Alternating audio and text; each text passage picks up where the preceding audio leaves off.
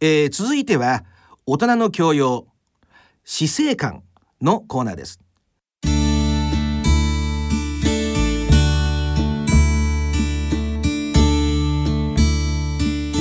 今回は早稲田大学名誉教授東日本国際大学副学長の吉村作治さんをお迎えしたシリーズの1回目をお送りします。聞き手は緩和医療医川越光さんです。今日は吉村先生をお招きしていろいろお話を伺うということで吉村先生に関しては改めてご紹介するっていうようなこと必要ないと思いますけれどもあの私自身 先生にお会いするのは2度目で前は確かあのエジプト料理についてお話を伺ったということでまあどちらかというとテレビの方で先生の顔をもっと拝見してたんですけども本当にあの感激いたしました。先生そもそもエジプト学っていう古代エジプト学に興味を持たれたっていうのはまあ辿ってみますと小学校4年生の時10歳の時ですね、はあ、小学校の図書室で少年少女文学全集っていう伝記があったんですね、はい、100冊。その100冊目にツタンカーメン王の秘密というのがあってそれがツタンカーメンを見つけたイギリスの考古学者ハワード・カーターっていう人の伝記だったんですね。それを読んで見つけたのは1922年なんです。はい、ということは20世紀になってこんなすごいものが見つかるならきっとすごいとこだろうってんで行ってみようと思って担任の先生に話したのが始まりです。ああそうですか。やっぱりその辺から始まって、はい、その後のあの先生の足跡っていうのをこう拝見しておりますと、まあ、僕なりにこう先生どういうことにこう力を注いでこられたのかなっていうことを整理してみたんです。一つはあのやはり現場主義っていうことを徹底これは考古学の立場で当たり前ですけどね。現場がないとね、えー、考古学じゃないですか、ね、これも50年前にすでにもうエジプトの方へ行かれたという。そうですね、あの実際には10歳の時に行きたいなと思って 12年経って行けて、はい、それでもう50年、はあ、ずっと現場を持ってやってきてアジア初ということ。えもういまだにアジアは我々だけです。そうですか、はい、本当貴重な。でその後あのさまざまなこの発見って言いますかあのされたということで例えばあの未洞窟の墓を発見したり、はい、発掘するってこれは大変なことだと思うんですけども。あの発掘してる時は分かんないんですけど、はい、発掘して発見した今4つ未洞窟の記録部を見つけてるんですけども、はあ、みんな非常に分かりやすく言うと偶然です。はあ、でももちろんそのこう絞って絞ってまずえ宇宙考古学っていうんで人工衛星の画像を解析したり電磁波探査レーダーを使ったりいろいろやりますけれども最終的にはその例えば1,000お墓を掘ってせいぜい一つか二つ。で現役の今エジプト考古学者で未洞窟の墓を見つけてるのいませんから僕だけですからいかに大変かっていうこと。だけど別に努力したから報われるってもんじゃなくて偶然がねうまくいったっていうことですね。どういう墓かっていうのを調べたら青いミイラマスクをつけたその完全ミイラとセヌとか、はい、あるいは親子のミイラとか。夫婦ね。まあなんかそれそれだけでこう夢を駆り立てられるような。そうですね、えー、夫婦っていうのは今まで4期しか見つかってないですから、えー、そのうちまあ一つが私ということで親子のミイラ2期で一つはツタンカーメンの応募だけですから。えー非常に珍しい。あれは先生日本にこう勝手に持ち帰るってことは許されないいや勝手には何でも持ってくれない洞窟になっちゃいます。勝手はもう絶対ダメですけども あのミイラを持ってきてもどうって話じゃないんであのおかんはみんな持ってきてます。あ、そうですはい、ミイラは今 DNA の問題があって、なるほど。一切エジプトの国から出られ出られない。はい、ああ、そうですか。それからあのまあその後ですね、先生いろいろこうあの大衆にこういう先生の世界をこの紹介するということで、はい、先生の著者をこのたくさんあるんで僕もこう発見見ておりましたら、はい、実は僕はちょっと今回先生この対談にあたって読んだ「ファラオとあの死者の書ですね、はい、それが載ってなかったんでショックを受けたんですけどたくさん著書を書かれたと。死者の書だけでも3冊書いてます。ああ、はい、そうでしたか。あのすごくわかりやすい本であ先生それから文章がすごいあのいやいや頭悪いからね。喋ってるようにしか書けないんですよ。いやいや本当にわかりやすい本で助かりました。それからあのまあ今日先生こちら来ていただいたのはあのこれまであの死生観と言いますかねあの生老病死、は老病死、ええー、それをさまざまな切り口からこのいろんな方からその伺うということをやってきたんですけれども、はい、いよいよですねちょっと一番ちょっと難しいその死後っていうところまで入り込まなきゃやっぱりこの問題っていうのは語れないなっていうことを感じましてですね、あのこれはまあ宗教の領域になるのかもしれませんけれどもあの人類最古のえ文明であるエジプト文明でですね、え古代エジプトの人が死をどういうふうに考えたかとかで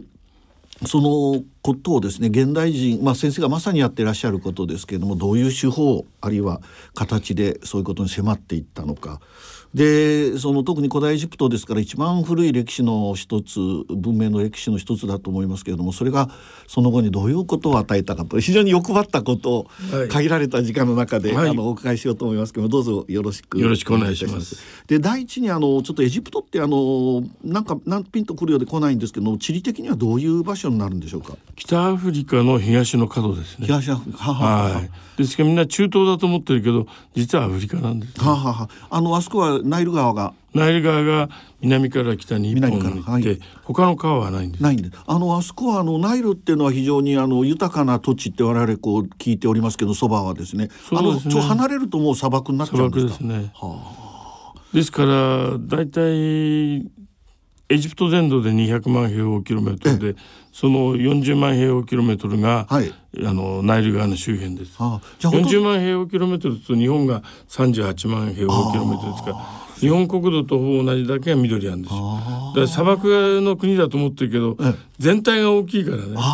だからだけど緑のとこだけでも日本と同じぐらいあるじゃあそのエジプト学というと大体ナイルに沿っての歴史というようなことになるんでしょうかね。えもう全部ナイルに沿ってますから。ですね。ですからあのエジプト学というとですね、うん、文字を中心とした残されてる歴史を勉強するんで、はい、エジプト考古学っていうとそこのナイル川の周辺に、こうずっとあるお墓や、はい、神殿やそういうものを発掘することによって出てきた文書をですね、はいはい、東京土っていうんでちょっと違うんですけどまあ同じようなもんですけどね。それであのあのナイルに沿って北の方と南の方で少し違うような感じってますけど、はい、歴史的にいかがなんですか？歴史的っていうかですね、はい、あの地形が違うんですよ。はあ、あのカイロを中心としたところから、はい、南、はい、要するに上流ですね、ナイル川、上流ですね。それはもうほぼですね、あの砂漠が迫ってきて、あ。の緑地帯がナイル川からせいぜい離れても30キロ、はい、1718キロなんですね。ところがナイルから下流、はい、すなわち北の方に行きますとデルタ地帯といって、はい、ほとんどが緑地なんですね。ですからあのそういった地形地勢上っていうのかな、はい、の違いで上エジプトと下エジプトと分かれててですから制御が下エジプトは農業。上エジプトは牧畜と農業との混合ということなんで。人種的にはいかがなんですか？人種論ってすごく難しいんです、はあ、人種種は実はないんですね。世界中。で、はい、勝手に人間がつけてるだけで、はあ、あのー、まあ一番わかりやすく言うとセム族と、ハム族とアフリカ系と分かれてるんですけど、はい、それで言うとアフリカ系アフリカ系ハム系ですね、はいはいはいはい、それからまああのエジプトのナイル川に沿ってナイロートのですね、はい、黒人からだんだんだんだん色が白くなってきて褐色になってでエジプトに入ってくるという感じで。それであのその独特のその、まあ、文明を打ち立てたわけですけれどもその他のシュメル文化とかですねあのメソポタミアですね。ああいうところとのそのとの独立性っていうようなことはいかがなんですか？あのチグリス・ユーフラテスの周りに400500の都市、があって、はい、その都市がこう連合したりなんかしてるのをメソポタミア文明と言います、はい、ナイル川を中心としたのはエジプト文明と言います。ですから交流がないわけがなくてまあ近いところでいうと7800キロで遠くても1500600キロも離れてるんですから言ってみれば北海道と鹿児島ぐらいの差しかないわけですから。ですから交流がないわけはないんですけれども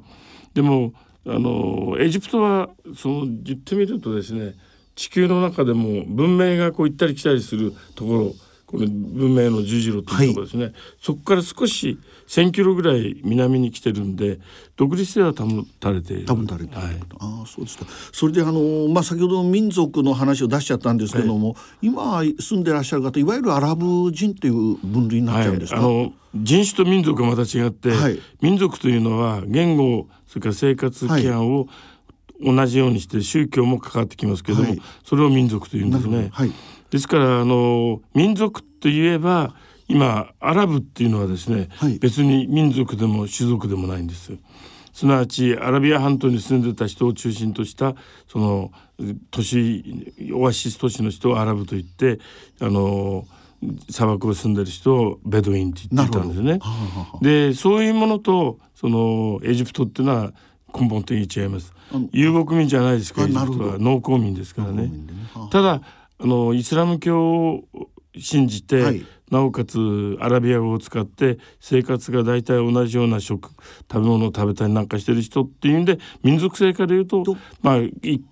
くるめてアラブと言ってるんですけどもそれを言い出したのはナセルですから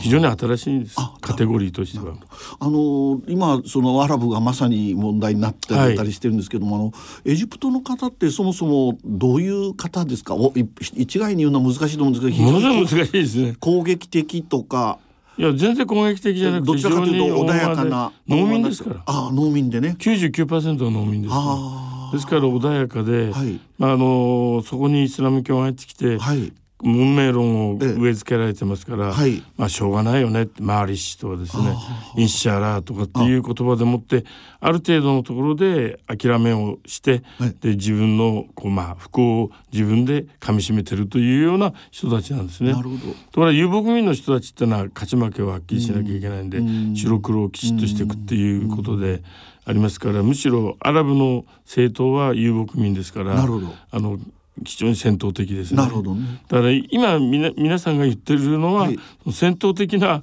アラブでしかもイスラムの中で限られた、うん、あのなんていうんですかねファナティックな人たちだけであって、あれをもってイスラム教だとかあれをもってアラブだとか考えるのは実は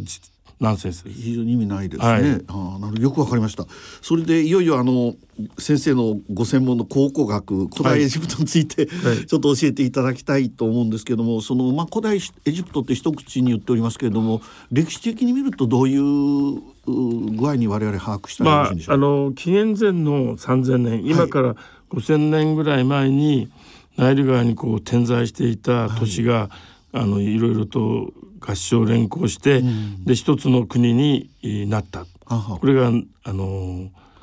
一番の始まりです。今から5,000年前ですね。はい。そうですね。ベネスとかですね、そういう王様なんですけれども、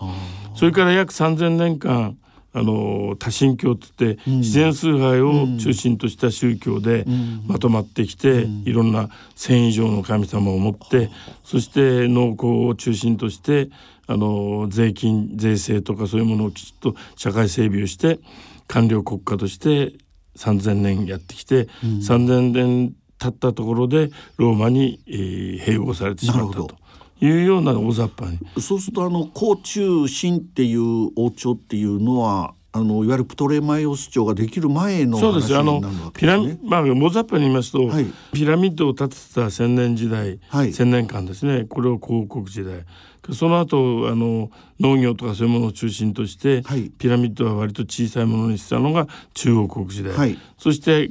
派手派手にですね王家の谷とかそういうものをやって外国と通商して医学が発達した、はい、まあ非常にきらびやかな新王国。でそれが終わってあのギリシャのアレキサンダー大王が入ってきて、はい、アレキサンダー大王が死んでからアレキサンダー大王の側近だったプトレマイオスという人がエジプトに入ってきてエジプトの中のギリシャ王朝を作ったんですね。あれはじゃあいわゆるこの今日話の中にはちょっと含まれないと言いますか。いやあのエジプトの中のギリシャ王朝ですけど、ギリシャの習慣は全く持ってなくて、エジプトの習慣をあの逆に。やってなおかつ来た人ってのはせいぜい1,000人ぐらいですから、はい、当時のエジプトの人口っていうのはそうですねあのまあ500万人400万人とか500万人いましたからそこに1,000人ぐらい入ってもどうって話じゃないただ役人がトップがギリシャ人で、ギリシャ語を公用語にして、であとエジプト語は準公用語にしたとか、そういう社会体制的にギリシャ的な知性を行ったけども、文化は全然変わってます。なるほど。それであの基本的にあの王政を敷いてたと思うんですけれども、あの一つの僕のあの興味っていうのは若干のこうズレがありますよね。100年ぐらい空いたりとかあのこうからないですよ。中から新っていくときに。ズレっていうのはないですか？あのおっしゃられてるのはきっと中間期という時代だと思うんですけど、えー、それはあの広告時代でピラミッドを作りすぎて、はい、中央集権国家のあのなんですか金庫お金がなくなってきたんで、はいはいはい、それで地方に分権してって地方があのおのおの自分たちで自立してた、はい、しかしちゃんと王様いました。そうでしたか。ですからあのそういうなんていうんですかね空白はないんです。なるほど。それであの王政をしあの敷いたってあのちょっと変な質問になるんですけどもあの世襲制を敷いてたんですか？それとも。あの世襲制っていうか王はどこの国も世襲です。あ世襲ですよね、えー、であの日本の天皇家のように万世一系っていう考えじゃなくて、えーえ。ー一つの血筋が一つの王朝です、はい、ですから、はい、エジプトは3,000年間で32の王朝がありますけども、一王朝が一つの血筋です。はい、でまあ大体腐敗してダメになると次のその時の軍事大臣とか、ええ、その時の一番お金持ちとか宗教の長が、はい、取って代わって王になっていくっていう形ですからとまたその人の血筋が代々やっていくけど長いので15代ぐらい。から短いので 3, 3代。そういうようなことでありますから。あの王権王政を敷いてたっていうのはおかしくて、はい、毎ま、そのたんびに王様ができて王様は支配してたって考えたんだ。王政なんていうのは全く他の共和制とか民主制があるから王政っていうんで政じゃないですよ。政じゃないんですね、はい、王が支配してたっていうだけ。支配でね。それであのその前にそういう時にあのその自分たちのこの権威をこう神格化するために神話をこう利用したりするってどこの世界でもあると思うんですけどもそれもやはりエジプトにはあるんですか？いわゆるエジプトの神話っていうようなものを。あの神話は神話できちっとあります。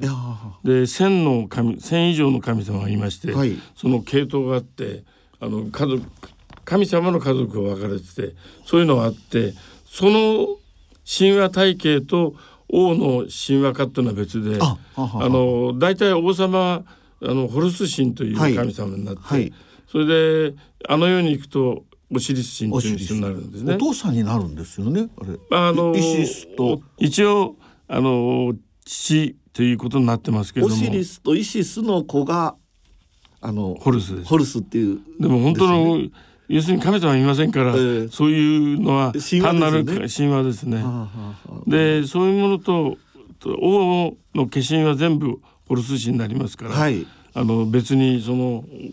神格化しなくても自然とそうするとあのホルスの末裔って言いますか？ホルスあの今のいわゆるファラオっていうのはホルスからこう出たっていうそういうつながりを持つっていうそういう捉え方ですか？いやあのそういうふうに、ええ具体的にものを考えないのは古代エジプト人で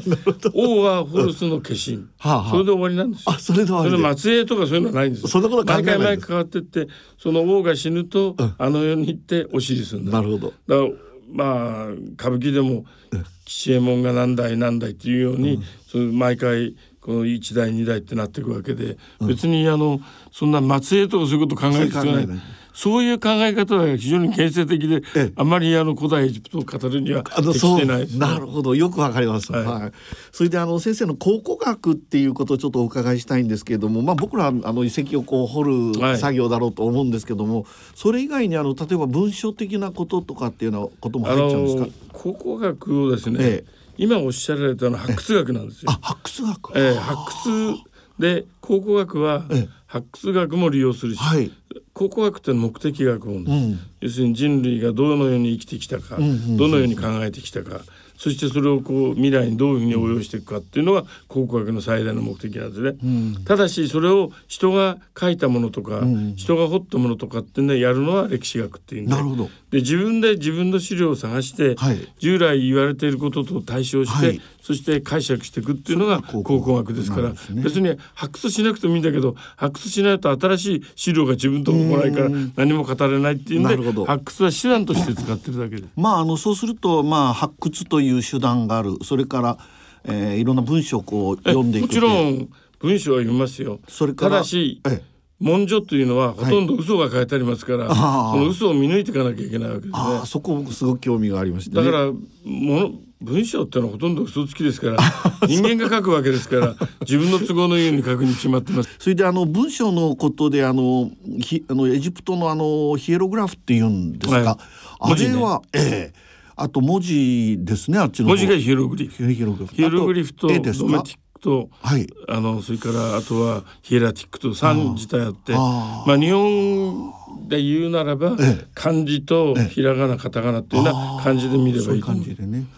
あのその中にあの、えっと、ピラミッドテキストとかコフィンテキストそれから死者の書とかっていうようなものが出てくるんですけれども、はい、これは簡単に言うとどういう簡単っていう先生失礼ですけどね。まあ、3つは、まあ、ほぼ同じで、ええ、この人間がこのこの世でどういうふうに暮らしをして、ええ、あの世に行ったらどういう暮らしを望んでいて、はい。はい、その行くためにはどうしたらいいかっていうような指南書なんですね。じゃあそうするとある意味での亡くなった後のその天国って言いますかそのそういうところへ行くガイドブックみたいなものとかそうですね。そういう理解でよろしい天国じゃないですよ。あの世ですよ。あの世。天国は上ですから。あの世は下ですから。あの世のいいところっていうところですか？全部いいところですよ。あ全部いいところなんですそれは人間にとってあの世は天国ですよ。それこそそれこそ天国ですよ。ですからあの世に行けば神あの世っていうのは、えー、古代エジプト人の考えたあの世っていうのは神様の国、えー、はい、ですから理想的な国なんですねそこに人間で選ばれた人間があの世に行く。じゃあどういう選ばれてるかっていうとこの世で生きてる時人間が悪いことしなければ、あの世に行ける。そういうもうきちっとしたコンセプトがあってその中にあの人間がそのたんびに最後の裁判審判っていうのがあってこれはユダヤ教にもキリスト教にもイスラム教にもありますけども、はい、このこの世で間違えたことをしてないかどうかを裁判でもって調べる。でそこで無罪になった人間があの世に行けるという、うん、そういう考え方あのそうすると神話で結構出てきてるのはほとんどあの世って言いますかあのいい方にのところの世界ですね。神話はもうほとんどあの世の話。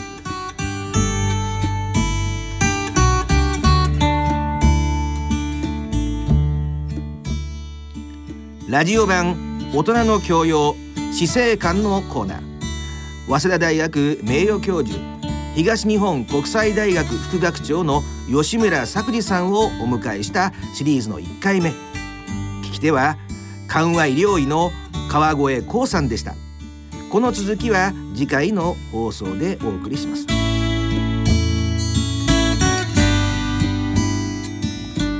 なお今井美智子さんによるグランドジョラス